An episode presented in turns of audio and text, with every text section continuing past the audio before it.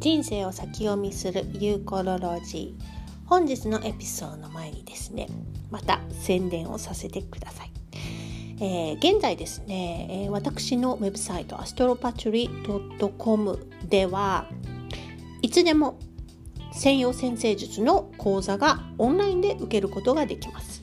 でこの専用先生術のオンライン講座というのは、えー、西洋先生術の専門のものもありますしうんまあなんか先生術ってよく分からへんねんけどちょっと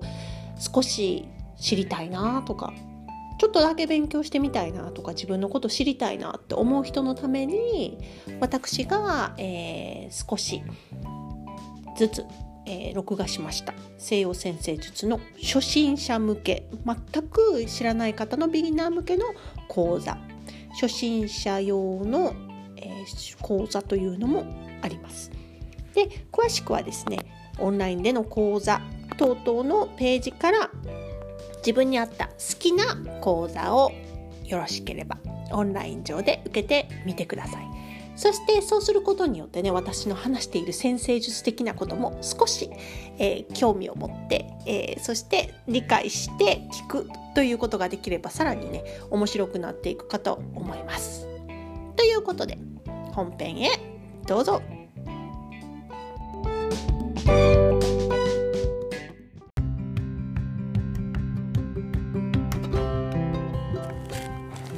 生を先読みするユーコロロジー。今日のエピソードはですね、まあ、ちょっとあの私帰国してからですね10月に2019年10月に帰国をして日本にそしてオーストラリアに戻ってきましてえー、もうすでに2週間から3週間経つんですよね。もうどのぐらい時間が経ったのかもちょっと 覚えてないぐらい最近こうちょっと雑に生きてる感じはしてるんですけれどもなんかこうあのポッドキャストのアップデートも「えゆうこさん最近止まってるやん」ユーコロロジーが更新されてないっていう風に感じてくださった方もたくさんいると思います。で、えー、結構ね コメント等々をメッセージをいただくんですね。ポッドキャストが止まっていますが的な。でまあそういうことに私もプレッシャーを少し感じはしますがあの逆にね聞いてくださってる方がいるんだなと思うと本当に嬉しくってねえもう一オーストラリアに住んでる一主婦先生術占い師をやってる一主婦が話すようなことにすごく関心を持ってくださっている人がいる関心を持ってくれる人がいるっていうことがもうすごく嬉しいし、まあ、逆にですねこんな形のねこう提供の仕方ですけれども私自身の思いであるとかやっていること興味のあることが配信させていただくことができそして何か心に触れるようなことが少しでもこうなんかあったりとかするみたいでそういう事実を知れることがほんまに嬉しいなっていうふうに感じてます。で、まあ、今日はそれのこうご挨拶的な感じでちょっとアップデートしているこのエピソードなんですけれども私自身ですね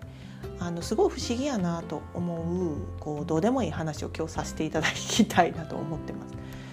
あの18歳10、えー、16歳か16歳から10いや違う、えー、16歳ですそうですそうです16歳の時に私アメリカに留学したんですよね。えー、インディアナ州っていうところに1年高校留学で高校留高校留学の留学生として1年アメリカに高校生として行ってそして高校卒業してで日本に帰ってきてっていう風なティーネイジャーの時があったんです。でその時に、えー、仲良くなったお友達がゲイのお友達の男の子がいて実は片思いでその子のこと好きやったんですけど実は後は後から考えればあのゲイやったっていうねで 後から ゲイやったということを知り全然良かったんですけどその彼とまあ仲良くなったんですよ友達として。でそのその子が住んでいるところにですね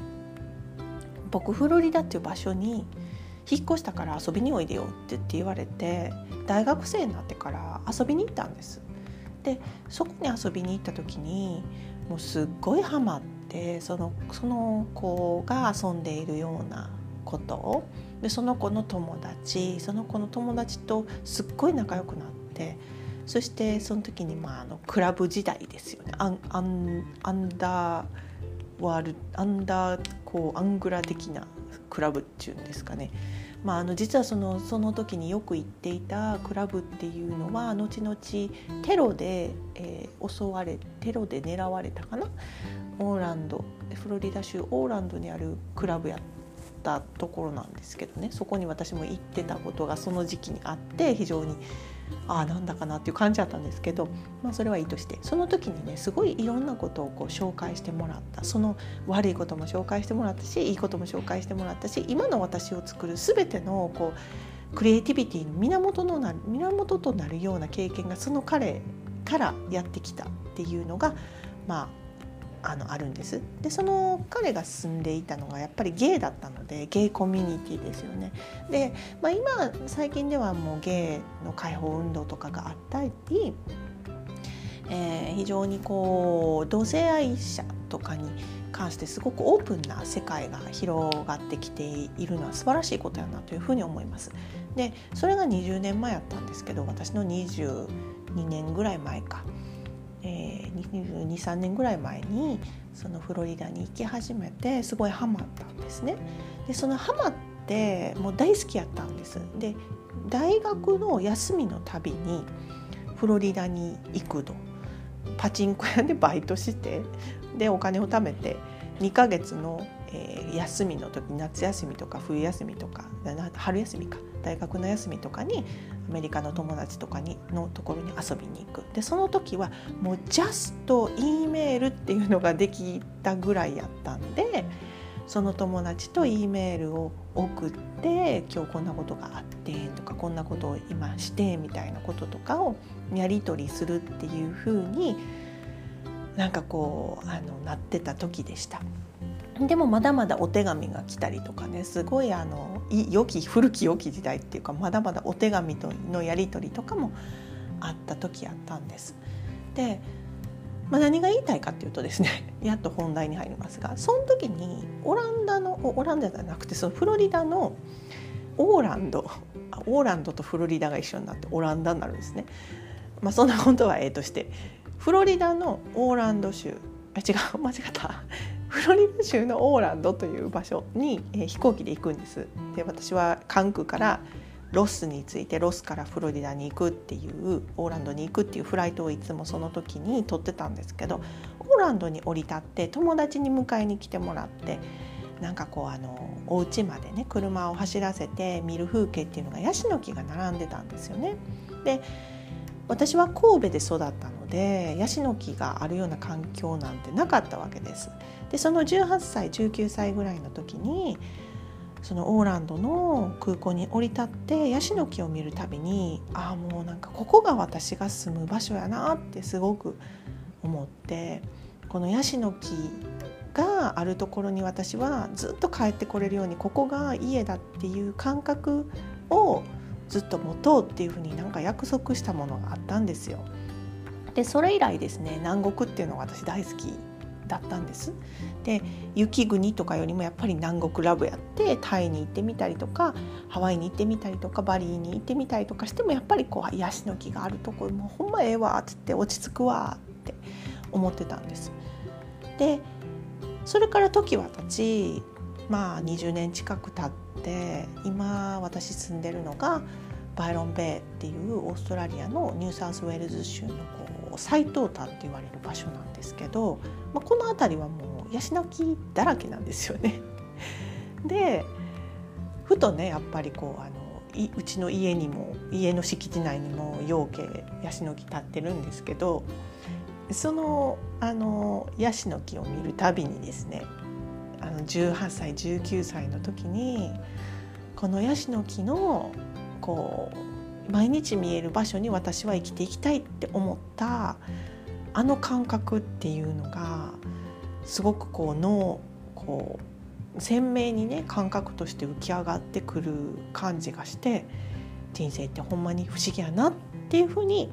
思う今日この頃なんです。なのでねなのでねなんかこの感覚を大事にするっていうかその若い時の感性とかなんかこう自分の頭の後ろで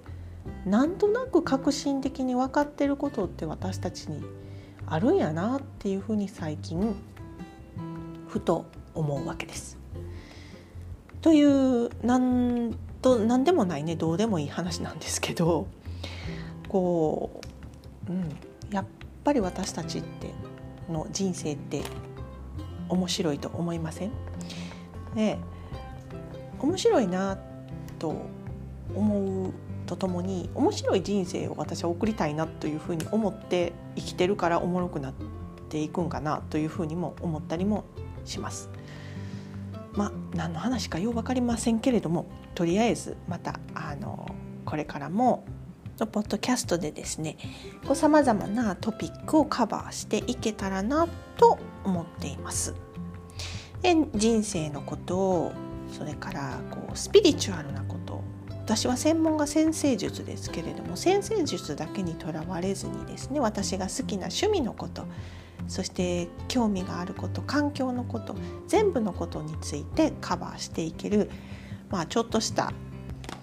マルチラジオみたいな